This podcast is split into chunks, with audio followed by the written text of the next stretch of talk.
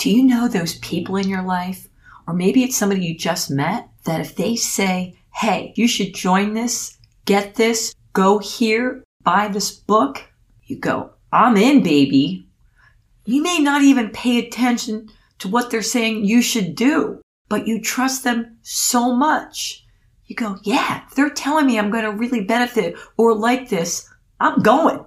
Well, I don't do that with many people, but my next guest, who, by the way, I only met one time for a few days this summer, texted me and said, Sandy, you should come to this event a few days ago and you're going to love it. And we're having this comedian there. I don't know what happened. I didn't really read it. So I thought it was for a small business association for women and they were bringing in this comedian. I get there and I realize it's the National Speaker Association for Philadelphia. I thought, what? Oh my gosh. Well, this is going to be fun, but not what I thought. And my guest is saying, Sandy, but I've been telling you about that. I said, I don't know. I just pushed the button. You said comedian. You're really going to get a lot out of it. And here I am. And let me tell you, it was one of my favorite events. The people were so amazing and giving and funny and talented. I'm so, so glad that she did reach out. She's a powerful, awesome, amazing woman and leader. I'm so happy to have her in my life. I cannot wait for you to hear our conversation. You are going to love it. And I know you're going to want to pass it on to others. So many will be inspired by this woman. She is a spitfire. Woohoo! I love her. And also, before I introduce you to her, I just want to say thank you, thank you, thank you from the bottom of my heart for all those people who've been following me and listening and supporting me, and also my new coaching clients and hooking me up with speaking engagements. I really, really appreciate you just supporting me, believing in me. It means so much to me. Toodles!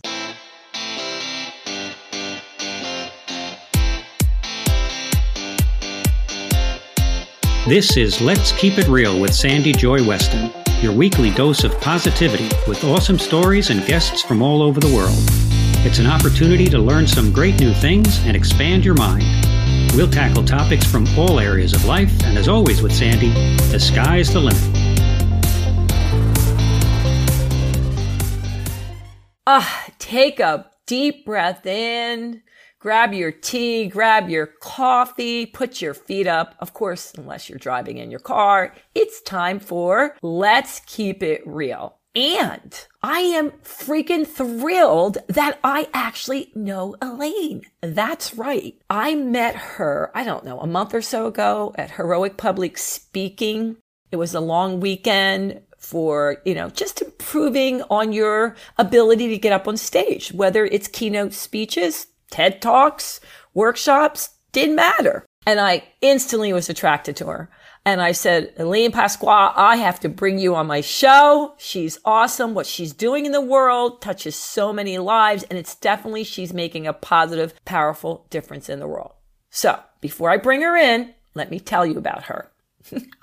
I love this bio. Woohoo! A six foot five, 250 pound man once looked at Elaine standing at five three, and said, You are the biggest little thing I've ever seen. For 25 years, this funny, passionate, and energetic woman, and I can attest to all that, has been traversing the country I want you to keep in mind, and she's still doing it, helping her clients obtain peak performance through positive relationships. She has worked with countless businesses and associations.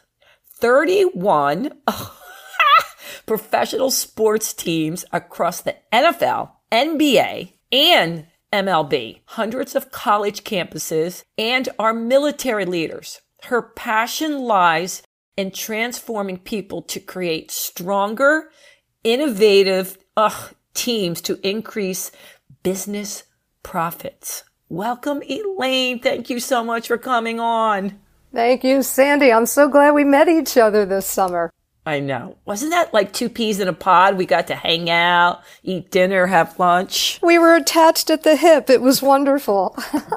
I know, and I can't wait to come back up in December because I'm coming to visit you. oh, good. I can't wait. Our doors are open. Yay. Yeah, it'll be so much fun. All right, so before we get started, if I was going to ask you for one word, good, bad, or ugly, that best describes your past 30 days, what would it be, Elaine? Ooh, one word? Oh, that's one, a tough oh, well, one. you know, you could, we'll make an exception. You could throw out a few. Enthusiastic. Enthusiastic.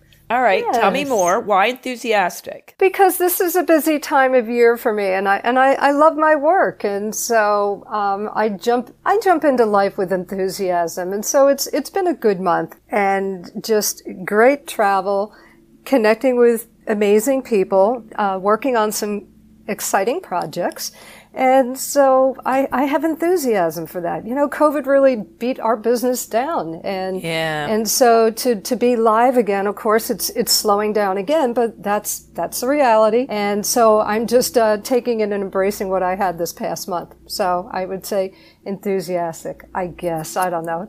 Yeah. tough tough yeah. question. I mean, we have good days, bad days. I get it. But by the way, you inspired me because I was just thinking everything was going to have to be virtual. So, you know, bob and weave, and not that some isn't, but still, even if it's this way today, you know, plan for when it is back up because you, it's going to be there before we know it. All right. So let's talk about one of your trips. What is one of the trips that you would love to share with us? Is something fun that happened or good or empowering? oh, you mean just recently, or Yeah. like uh, last? Um, Yeah. Fordham University, that's my 21st year of working with them with their new students. And it was just, um, it's fantastic. I love their students. I, I connect with them. They like the fact that I'm very inclusionary. I speak at the uh, Lincoln Center campus, which is a more diverse population. So they have a lot of students that are in the LGBTQ uh, community. And uh, this particular class had the largest international class. I met a, a, a guy from Egypt, another one from Ethiopia, and you know, it was so exciting to see these young people coming from all over the world to to manifest their dreams. So um, my heart is always full when I leave Fordham. And then the, the next day, I was with the Coast Guard Academy, and, and that was an that was an honor. And I was there for two days presenting on sexual violence prevention and awareness. And Really? yeah, yeah, and and it was it was wonderful. The the woman who hired me to bring me in, she and I are like two sisters from another mother. We just we agreed on every single thing, whether social, political, everything. And she is just I, we're in love. I, I'm in love with her, and uh, she's just fantastic. So they're talking about having me come up again because they really like the work that I did, and and um, you know, when when you have an audience that's cheering while they're reading your introduction, it, it just sets you up for a good day. They're they're just, they just have this level of enthusiasm um, that's um, you don't see on some other campuses. So it was fun. Yeah, so they were excited about the topic. Yeah, I mean they they were, um, and you know I, I do a, lo- a number of different topics when I work with college students because I talk about positive choices. So I do programming on alcohol abuse and drug abuse and sexual health. I've been affectionately known as the sex lady. And uh, somebody recognized me in the subway in New York City years ago, and she screams out, "That's the sex lady!" And every it was it was rush hour. It was so funny to look at the expressions on everybody's faces. So, um, but this one was specifically about sexual violence awareness and prevention, and I'm. I'm very careful in how I approach this topic because too often the speakers come and they start attacking the men. And if you attack the men, you're going to shut them down. Absolutely. And it's a minority of the men who are sexual offenders. And so you want the majority to be part of the solution. We shouldn't be putting the responsibility on women, but this should be on men as well. And, Yeah. and too often we put it on women. We construct our language to, to blame women. You know, we say, how many people were, how many women were raped? We don't say, how many men raped women? So, you know, it's just, we, you have to look at all these subtleties that we do within our culture that leads to the woman often being blamed. What did she wear? Why did she go to his room with him? Why was she drinking with him? You know, well, that's what happens when you drink that much. Instead of, why was that guy such an asshole that he did that? Sorry, I'm. Should I, am I allowed to Ah, that's okay. Oh, yeah, no, no, no, okay. we're good. We're, they've said I'll much keep it clear. worse. I know, I know. Well, usually I'm from Jersey, F bomb. You know, that's where I grew up. So I'm behaving myself. But go ahead. All right. But anyway, it was it was just a wonderful week. Um, and now it's quiet again. I'm, I'm working on a video project for Society Human Resource Management for um, the Garden State for New Jersey, and they're doing a virtual uh, conference. So uh, my deadline, I've been working on it. Oh, it's so many hours of work doing virtual, but Yeah, the isn't it? editing. Yeah, but the editing, I mean, I stayed up till 11 o'clock last night, edited. I edited probably for three hours this morning. I have more to do, and I'm hoping to finish it this afternoon and render it. But it's on um, diversity, equity, and inclusion. So it's, uh, so there's a number of different topics. You know, over 25 years, you sort of expand your areas of expertise. People ask you to do things, and I like learning. I like trying Yeah. out new things. So even at my age, you know, I'm, I'm in my 60s, but I'm still going strong.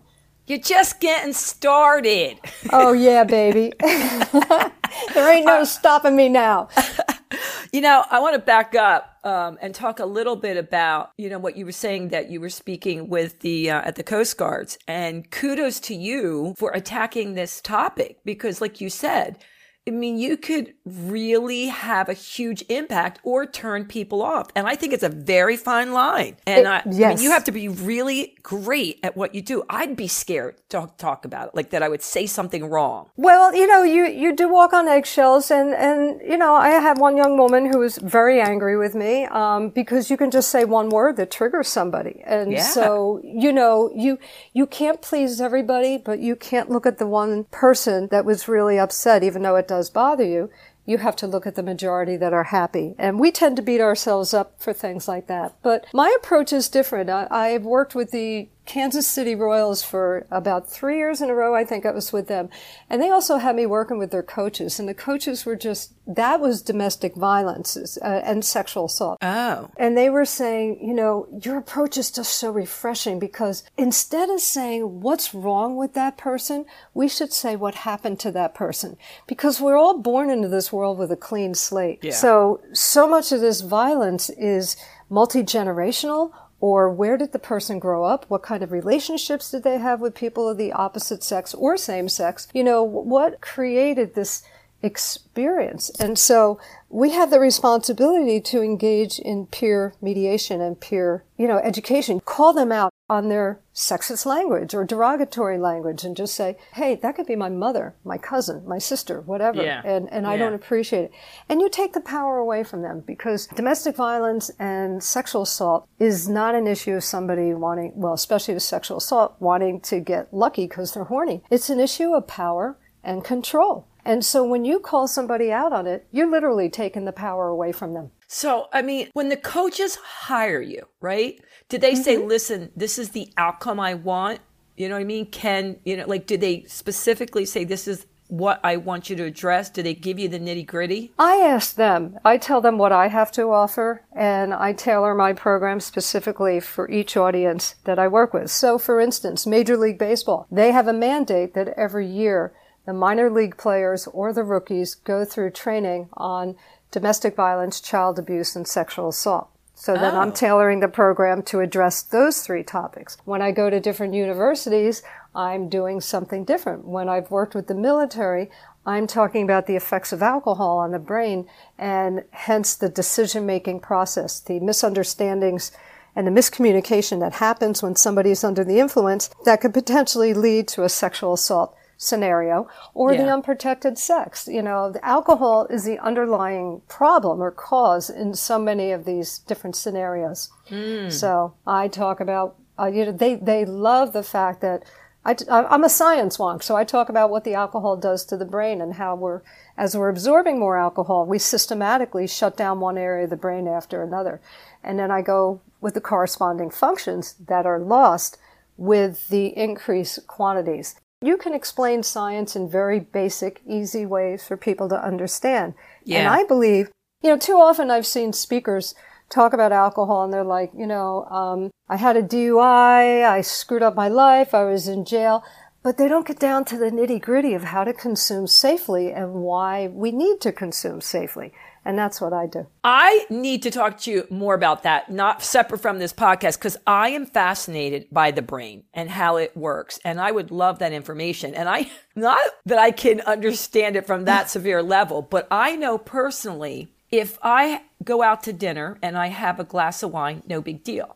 If I have two glasses of wine, it's more likely that I'm going to eat foods that I don't want to eat. so I, I say, it. you know what I mean? Like there's something that's occurring in your brain that, you know, whatever it is, like y- your goals of what you wanted, your mission of eating healthy and clean, I know I'm going to eat junk because I don't know what's going on in the brain. It just doesn't care as much. Like my goals go out the window. Exactly. And it doesn't care as much because what happens is the body can only clear one drink an hour. So when you're pounding them down at a faster rate than that, you flood the brain with alcohol. And the area of the brain that we shut down first is the prefrontal cortex, which is right there behind your forehead. Oh. Impulse control, emotions, long-term planning, social cues, you know, behaviors, all those different things. And that's why you get that effort attitude and you start eating like, ah, screw it. You yeah. Know? And yeah, you, you, you lose your ability.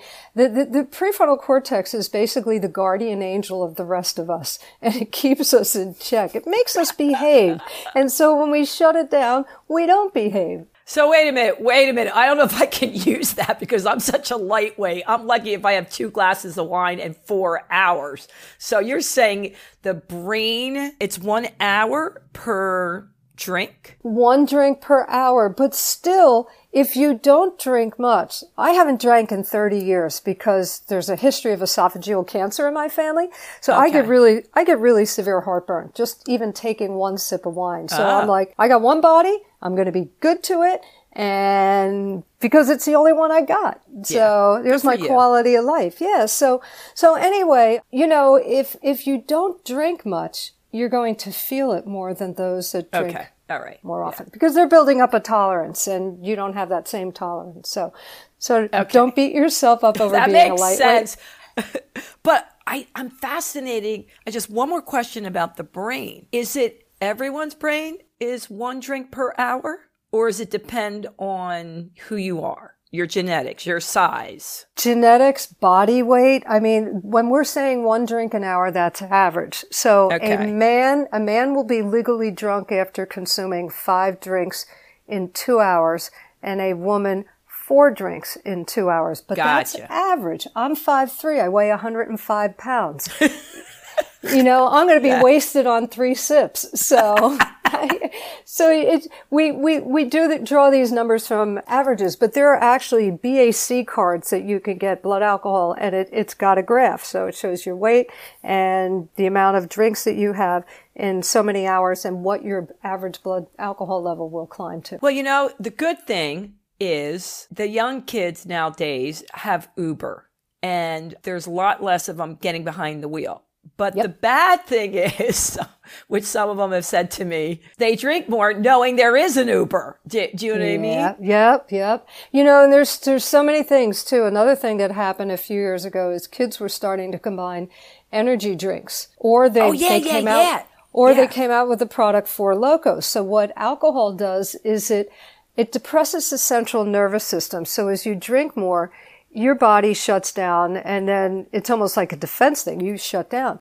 Well, mm. Four Loko or combining alcohol with the energy drink actually causes the person to keep going, keep drinking, oh. keep moving, and then they consume more alcohol and then they get injured and they do all, you know, they, they get in trouble with that. I mean, it, the year that Four Loko came out, every university I was speaking to, they had multiple, multiple hospital transports within the first couple of weeks of class. And wow. that's when they finally they pulled it off the market because they saw how dangerous this product was. You know, I never thought of that because I do remember seeing so many people mixing. Um, I just saw it recently at the bar. They were having a drink and then one of those high energy things. And you're right, you don't know how drunk you are. Right, right. You don't. You don't. It keeps know. you going. Never even thought of that. This is fascinating to me. But back to your original point, you're saying that's when most of the sexual misconduct happens. 90% of cases of sexual violence occurs under the influence of alcohol. One or both are under the influence. Wow. So I guess you speak on that a lot. Oh, definitely. Oh, t- well, and, and 80% the person knows the perpetrator. So yeah, we often think of sexual violence as like, you know, the bad stranger jumping out of the bushes. But the person usually knows the individual that's assaulting them. And the alcohol is shutting down. One or both mm. of the people are under the influence. So if we can reduce the amount of alcohol that people are consuming, we could reduce the sexual violence. You know, Elaine, I, I'm just so proud of you for attacking this. Thank you. I mean, it's it's a huge subject. It's so needed, and to go in and have these a, a lot of young people embrace you and listen to you. I mean, that's unreal. Well, I think if you approach them in a non-judgmental way, I am a survivor. Most women I know are survivors of sexual violence. I've had multiple. I mean, after the Brett Kavanaugh hearings, I was down in Tampa working that day at the University of Tampa, and I flew home the next day and I was so angry. I pulled out my computer and I started to write every incident. When I was chased down the street by a group of guys in a car, mm. when I was stalked in Providence, Rhode Island, to fearful for my life, uh, when I was pulled in, in a, a, bedroom at a party, you know, when I had too much to drink, when I was slipped a date rape drug in Philly, and the list goes on. Oh, and gosh. I just, and so many women I know have experienced, and I know a lot of men have too, and they don't yep. speak out. And so I'm coming at them not from a judgmental place, but from an experiential place. I don't spend a lot of time talking about my story, um, but um, I share stories of people within their age group so they can relate to it more. Yeah. But um, you know, I I just I'm entertaining. I do infuse some comedy here and there. I know when to put it in where it's appropriate and yeah. not appropriate. Yeah. I mean, it, because yeah. it's a touchy subject, but you can throw a few things in here and there. You can have fun with them and still educate them and engage them. And the thing that I like most is when students come up to me after and thank me and I'll say, you know, what most spoke to you and, and, and get different opinions from them. But what I like is when they say to me, I learned that I have to keep my radar up at parties and I need to look ah. out for my ah. friends. Because we get involved in bystander intervention and I give them tips because I say, starting today, you are all going to become part of this campaign, the It's On Us campaign. I first I share the emotional effects that sexual violence has on the victims. And then I say, we want to prevent people from going through this. And because we want people to have healthy relationships moving mm. forward and healthy lives moving forward. And so I then talk about bystander intervention and what they can do to prevent this from happening to other people. Love it. And you know what? That's the secret sauce. Education, laughter, and you're not making them feel bad for who they are. You're not coming in with judgment. No. Well, who am I to judge? I could write a book. See, and here's the thing, Sandy, and, and for all you people who are my age, I'm going to throw this out at you. The worst thing you can do is become judgmental when you were wild and crazy in your young age. And I think it's all important that we remember what we did. I can yeah. immediately take myself and put myself right in the frame of mind that I was at at 21 years of age. And I don't think we should forget that. Because mm. if you do, then you become judgmental and then you can't relate yeah. and you're not going to do anybody a favor. So you've got to, yeah. you, you just have to be open and open and honest. That's, that's, that's all that matters. Isn't there, and I don't know, I had somebody on a year ago that talked about the different ages and how the brain is able to reason and not, and it doesn't fully yep. develop to like 25 or something. Exactly. And that's all the prefrontal cortex. That's, ah. that's all. Ah. So with alcohol, you're shutting down the area of the brain that's not fully mature. So that's why it's even more harmful. and you can harm your, uh, you can arrest your cognitive development too. If you're doing heavy binge drinking under the age of 25, because there's some really important final stages of brain development that are occurring in the late teens and the early 20s where you're pruning away excessive neural connections and mm. pathways and you're creating more efficient ones. So if you drink a lot of alcohol, you interfere with that process. And this is why you see those people who are still living in their parents' basement when they're 28, 29 years old, because they, they just burn themselves out with partying too much. I thought it was just to save money. no, that too. So, but there are plenty that are down in that basement that don't want to be there. So. Yeah, yeah, I, I agree. All right, so switching gears a little bit have you always done this for a living? I mean, is this how you started out? Did you know this is the area no. that you wanted to go into? What did you do before? Life happens. Life happens while you make other plans. I was a dental hygienist. I was a dental assistant for three years while I was what? going through college. I was a dental hygienist for 13 years, a dental assistant for three years. And then I met my husband and I went into business with him. I left dentistry and, um, he was designing his own line of lamps and vases, so I worked for his business, and then oh. we ah. together started a business of restoring antique porcelain objects. And you're going, well, Sandy, how the hell, or Elaine, how the hell did you get to where you are now? Well, what happened is, yeah, life happens while you make. My stepfather, my dad died very suddenly. Um, in the middle of a tennis game when he was only 49 years old. And my mm. mom was widowed now at 46 years old. Oh and one of my dad's closest friends from work, he lost his wife 10 months prior to that. And Oof. He was part of the clinical trials of interferon because he had contracted hepatitis B from his first wife who got that from a blood transfusion. So now my mom and Charlie get together and they're falling in love, but they know he knows he could pass the Hep B on to her. So he said, I won't get intimately involved with you. I don't want to do this to you. And so he found out about this clinical trial and they were giving uh, a group of men, uh, hepatitis B carriers. It was done at Stanford University, two different substances and um, to see if they could clear them of the Hep B. And the one was substance was made from human plasma, and the blood supply that they were drawing it from was coming out of San Francisco. 1979, AIDS was circulating in the population, and we didn't know it. And because we didn't oh, start boy. to see the first cases. So he unknowingly contracted HIV and unknowingly passed it on to my mom, and we lost both of them.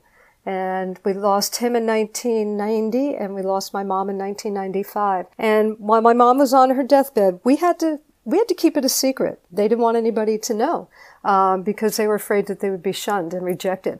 And so, like so many people were back yeah. then. Yeah, oh yeah. So, when she was on her deathbed about a week before she died, I said, Mom, can we finally tell people the truth about what's happening to you now? And can I start educating people? Because if we don't, we're not going to teach people about the prejudices against those with AIDS. And she mm. nodded her head yes, she wasn't able to speak. And so right after her funeral, I called the health department here in Bucks County, PA, and they started bringing me into schools. I started working with the College of Medicine and Dentistry through my connections. So I was working with health professionals, talking about the psychosocial dynamics of HIV and AIDS. And then two years into it, I called local college, Del Val College. And this is a lesson for everybody that I want them to know. You don't know there's a there's a thing about weak ties studies that have been done and it's not the people in our immediate inner circles that are going to give us the best pop, um, opportunities. It's the people who we just happenstance to brush by. And mm, people like to I mentor. that. and people like to help. So this dean of students at uh, del val jay wright um, hired me to come in. I called him up. I i built my whole career on cold calling. And so i called him up and shut um, the front door. Oh, shut the back one too. It did great. so, so anyway, I Jay, love that. So Jay um, hired me to come and do an RA training program on HIV and AIDS, and he brought me back to his office. He sat me down. He said, "Do you have a speaking agent?" And I said, no. And he goes, well, there's people that do this for a living. They actually are on the college circuit and they travel around the country and speak. He spent hours mentoring me, helping me get publicity materials, doing a demo reel, um, hooking me up with my first agent that I had. I've been on my own for many years, but hmm. um, this one person totally changed my life. And so wow. for the first few years, I spoke about HIV and AIDS, but then I was hearing all the stories of kids who were getting thrown out of school because of one night, one inconsequential decision. Mm. So then I recognized, and that's the thing, we all need to recognize trends and changes. And um, I recognized that I needed to address alcohol. I needed to address sexual health in general, sexual assault. And I started to do my research and expand my area of, of, expertise. And the rest is history. That is some story, young lady. Holy moly, hoochie mama. Talk about the journey from one to the other to the other. Oh my I know. goodness. I tell people that the most painful experience in my life has taken me to the most gratifying. Absolutely. Absolutely. And the thing is, you're passionate about it. So like when you're changing topics or adding this one, you really want to get the word out there. You Oh, can hear it in your voice. I want to make a difference in Yeah. people's lives. You know, lately I've been doing work with diversity and inclusion, and I love that because I want people to get along. We're so we're so divided now, but there's more that unites us than divides us. So, you know, and I still have passion for the other topics too. I, I know some people say, stick in your lane, just stick in one lane, but there's so many lanes to be addressed, and you can be good at doing several things, and it makes life more interesting too. And I think it's a personal thing. There are people that need to do one thing, and if they don't, it doesn't work for them. I'm more like you. I would go Right. in, like someone just said to me, you need to pick which group you're going after. You can't be speaking at a company and then speaking at a school. And I'm like, well, why not? Why not? I know. I've done both very well. You it's know, the same message. I mean, I just like humans.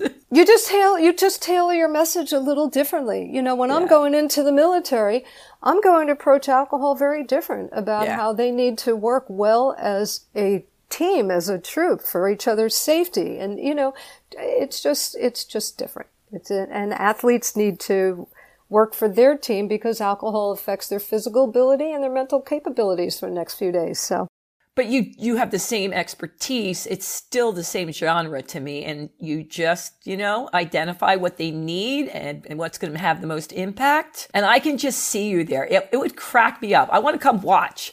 I can just see you amongst these big huge like football players Oh, it's I'm in a canyon. I am in a canyon, and I travel around the country sometimes with a blue penis because I do condom demonstrations. So, oh I, shut up so I have Oh, a blue latex penis in my bag, I and that's always you. Wait, You know, the why are TS. you doing condom demonstrations? They must know how to use them. no, they don't. They're just putting them on. You have to pinch the tip. You have Oh, to do Lord certain have- things so it doesn't break. So.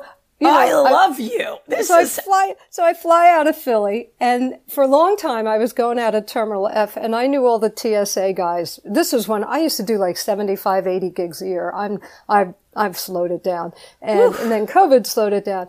But I would be on the TSA line, and uh, and the guys would look at me and go, "Hey, Lane, we're ready for Big Blue today."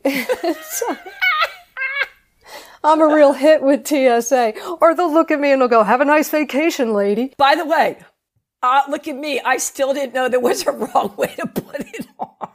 Pinch the tip, pinch and roll. It takes two hands to put a condom on. Because if you don't pinch it, you trap air there and it breaks. Because the average speed of an ejaculation is, what is it now? 20 miles, 20, oh, 24 miles an hour. What? It. It's been so long since I've done it. It's 28 miles an hour. 28 miles an hour. And the record is 80. There it is. My, I haven't done this in so long that, uh, my it. information doesn't, yeah, 28 miles an hour. You know what? I love the fact that you have all these little tidbits that most people don't know. You know what I mean? Because they're going to remember you not from just your humor, not because you approached them at a level they can understand, but also you're throwing in all these facts, you know, scientific facts that I don't even know. And they love it, like like with the students. There's your humor. Have you ever pondered the average speed of an ejaculation? Well, here's how you can dazzle your friends with at a party. The, and then I say the average speed of an ejaculation. By the way, I'm 28 miles dazzle. an hour. you know, you just throw that shit at them. It's great. It's Yeah, fun. I well, I'm definitely going to be using that at a party. Okay. Okay, So good. I need to know a few things, and oh my God, the time is just flying by. Do you still, with all the different things, with you know the internet, do you still do cold calls? yes, I do. I do some Good because for you, baby. Oh my you know God. you know why? Because No, I people- don't. because people delete emails and and and so you send emails out and delete delete because they Yeah, get so many of them but That's true. you you get them on the phone it's not always easy these days but you get them on the phone and the best thing is when you hear them smiling as they hang up and then you know you've created that connection Yeah, yeah. this woman at the coast guard academy i've been i called her up we've been talking for two, three years. No. Now she is now she has finally seen me, and now they want to bring me back to address two other different topics. Wait a minute. That's something people need to hear. Talk about dog with a bone. Two to three years you kept calling her?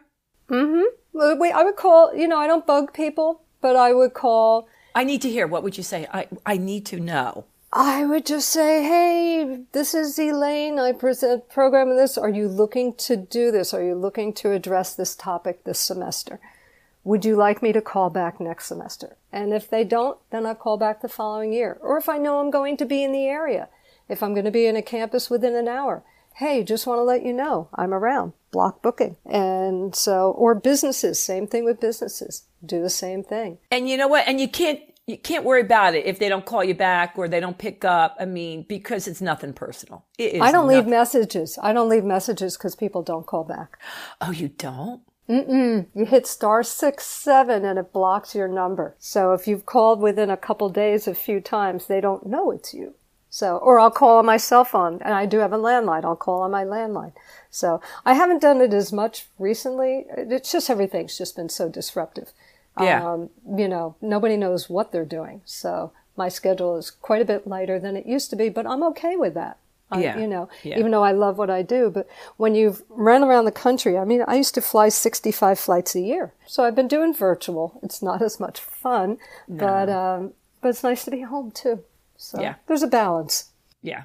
Well, I'm I'm just thrilled to hear that. I haven't done that in years. I used to be in sales, corporate sales for health and fitness companies before I opened my clubs, and I would just make 100 calls a day. And I was the same thing. I didn't if they picked up, great. If they didn't, but I'd keep calling until they finally said no. Right. Do not call me anymore. I would just go, all right, well, maybe not now. Call you again later. right, right. Yeah. Yeah. I'm so glad you're still doing that. Okay, let's get this in because I love this that you said. You were talking about different cultures and people. Mm-hmm. We are, this is amazing. We are a salad bowl, a multi, multicultural society that integrates of different cultures that maintain their individual identities or flavors. That is a beautiful thing. Because we've been called a melting pot for so long, but we're really not. Because if you're melting everybody together, you know, you put fudge and butter together, it just melts and you can't tell which is which when they're in the pot together. But a salad bowl, you got your croutons, you got your tomatoes, you've got your cucumbers. So they have individual flavors, but we all combine to bring one. And so diversity is so much more about race, and color and religion. It's, you know, think of the foods we eat. The banjo came from West Africa, Motown, gospel, you know, rock. Um, and you all think of all the ethnic restaurants we go to. St. Patty's Day Parade, Cinco de Mayo, Kwanzaa, all the different holidays. And it all enriches our lives. And, um, you know, there's, we, we try to we sometimes silo ourselves and um, because a lot of it's due to unconscious bias where it's this unconscious thing that our brain is doing to get us to be ha- attracted and hanging out or collaborating with people that are more like us uh, because it's considered to be efficient. It's considered to be safe you know and this is all unconscious. This is something that we don't it's automatic process we don't have control over.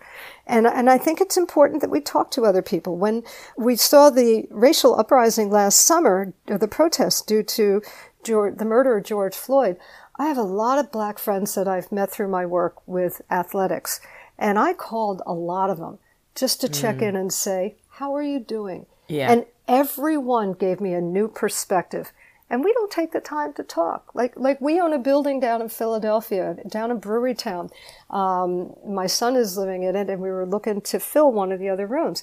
And this was a neighborhood that used to be the hood, and it's in transition right now. And we're very sensitive about the people who have been there for years and not wanting them to feel like they're being pushed out.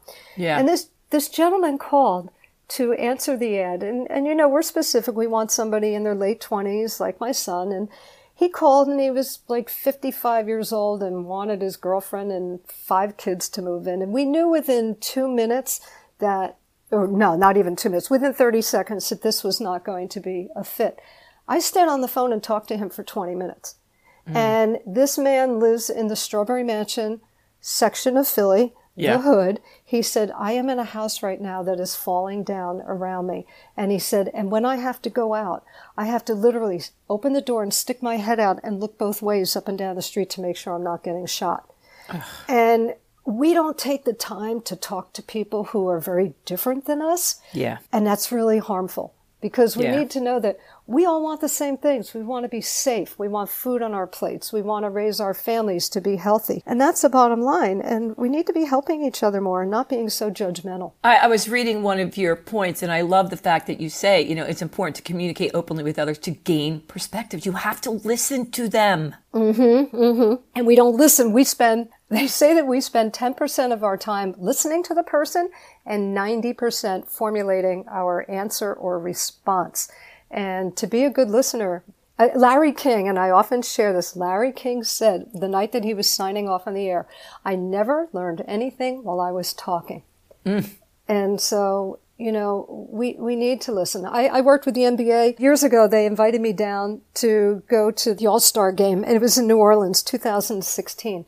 And they had an NBA Day of Service. They do this every time they do the um, the tournament the, that weekend in February. And we went into a very poor neighborhood in New Orleans, and we had our we were building porches and painting and fences and doing all sorts of things. And at the end of the day, um, this younger woman and then another older gentleman, different neighbors came up and talked to us, and we talked to them for a long time. And it just gave me such a perspective of the struggles that they experience. And it also gave me perspective of what I take for granted in my life. yeah. Yeah. And we need to, to do that. We need to talk to people more, you know, um, it's just, it's, uh, we're, t- we're too quick to judge. I had new neighbors that just moved in and I live in a neighborhood where, you know, everybody's college educated, professional. And my brand new neighbors who moved in next door, they came from the country of Georgia. And he drives a truck. He smokes cigarettes. His teeth are kind of broken and rotted. And you, look at him. My next door neighbor saw him during the closing and she comes up to me. She goes, I saw them. They're smoking cigarette. They're da da da da. And she's going on and on. I'm like, oh no. And then they moved in that afternoon and he looks at us and he goes, neighbor, come, come. And they were so warm. And within 15 minutes, I am hugging his wife. I am in love with them. They have a different perspective because of where they grew up and the oppression that they experienced with Russia. And I came away thinking, this is so much more enriching experience for me than the typical neighbors that we were all hoping that we would have. Yeah. And we sit on their back deck with them, and they're they're involved with a large community of people from Georgia, and um, and they would every once in a while they'd lift their glass and they'd hold it up to us, and they'd go to good neighbors, to good neighbors, and they're like you. Co-, and they're like, you come here for fun. And they're just, they're wonderful. They're generous. They're warm. And again, they want the same thing out of life that we all want. So we're too quick to judge.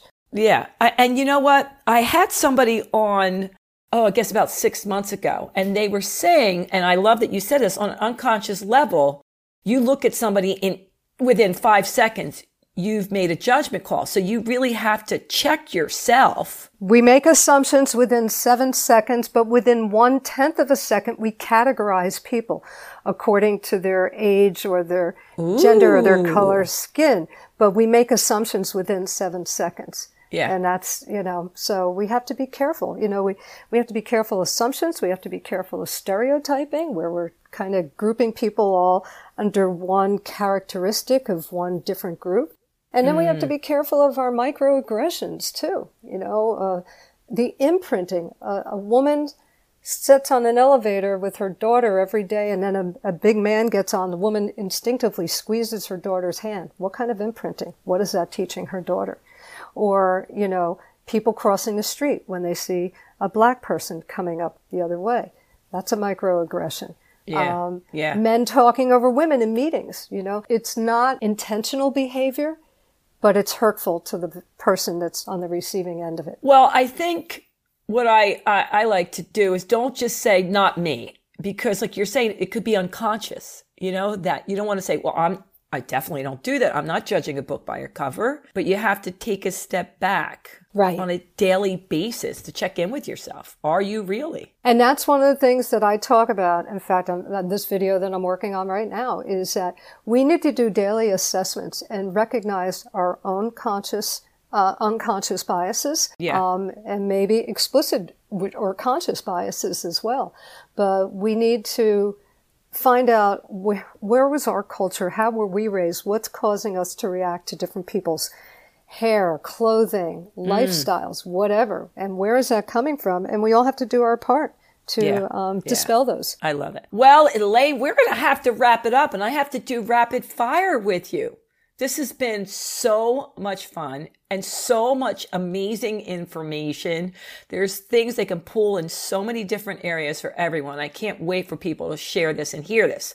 But for now, let's have some good fun. Favorite color? Red. Ooh, favorite food? Oh my gosh. Oh, that's a tough one because I love food. It used to be lasagna because I'm a half Italian. So it used to be lasagna, but mm, I don't know. That's a tough one right now. I love fruit. I like fruit. I like healthy food. There you go. That's good. Okay. What do you like to do in your spare time for fun? A hobby. Gardening. You should see my gardens. I have amazing gardens and it's gentle exercise. And I like hiking too. Hiking and traveling. I want to see your gardens because you know I'm a big gardener and I love it. This weather's Oh, amazing, been amazing. I uh, know. So great. Okay. What would one of your favorite days look like from beginning to end? What would you do? get up and go out into the gardens for a couple hours and move around and then go with Jeff, my honey, and go either take a hike somewhere, go listen to some music, just, just be out and about, being, spending a day with our two sons too, because I love them dearly. They're, they're wonderful. They're wonderful human beings. They're just, they're good, they're good people. They have good values. You know, they care about this world. So Isn't that wonderful? yeah, yeah. Yeah. That, then that everybody likes hanging out with one another. That's awesome. Okay. One of your favorite books you've read in the last year, Oh, geez, my favorite one that I've read in the last year. or just Um, a favorite one? Michelle Obama's. Oh, okay. I loved her. You know, I, I loved her book. She's just she just inspired me. Her life story was remarkable. I have it sitting somewhere, but I haven't read it. So I guess I better pull it out. Oh, you'll love it. You will love it. She's amazing. Okay. If you could be an animal, what would you be and why? A cat. I love cats because cats are, um, you know, what more could you ask for? Somebody scratching you behind the ears. They're, you know, you get to jump up on things. You get to move around. You get to sleep when you want. You, they're very sleek. They're very, in, they're independent. Um, and they're, they're clean too. There's just so many wonderful things. I'm a cat person, so I love dogs too, but I'm, uh, I'm a cat person. So I would say cat. Last thing, when I say the word universe, what does it mean to you? Unity is the first thing that came to my mind. Ooh, I like that. Yeah, unity came to my mind first. All right, Elaine, tell the Let's Keep It Real people how they can reach you, how they can find you, how they can book you. I can be reached via email, Elaine, E L A I N E. So it's Elaine at Elaine Pasqua, P as in Peter, A, S as in Sam, Q U A dot com. I am on Facebook, I am on LinkedIn, I am on Instagram, and I'm on Twitter. Twitter and I don't do well together, but I go on once in a while. Yeah, I- I'm I- exact I- same way. I put up a tweet and there's just this one woman who she's the granddaughter of the woman who took care of my mom as she was dying and she always likes my tweets nobody else but Siobhan Siobhan does I love Siobhan for that so Yay, Siobhan. yay Siobhan I know she's a, she's a sweetie Any last words before we go for the Let's Keep It Real people? no you know just just I think we all have our ability and responsibility to make this world a better place. So let's just keep talking to one another. Let's keep educating people, enlightening people, and um, get out of our own heads. You know, Yeah. look at people around. We have we live in a community. This is this earth is a community, and we need to do what we can to to make it a better place. I like So- that. I like that too. Get out of our own heads. Yep, yep. I love that one. All right, my Let's Keep It Real people. I know you're going to like it, share it, rate it. We appreciate everything you do and for listening. And you know what I'm going to say? Until next time, toodles. Thanks for listening. Be sure to share and subscribe if you enjoyed the show, and remember, keep spreading the positive.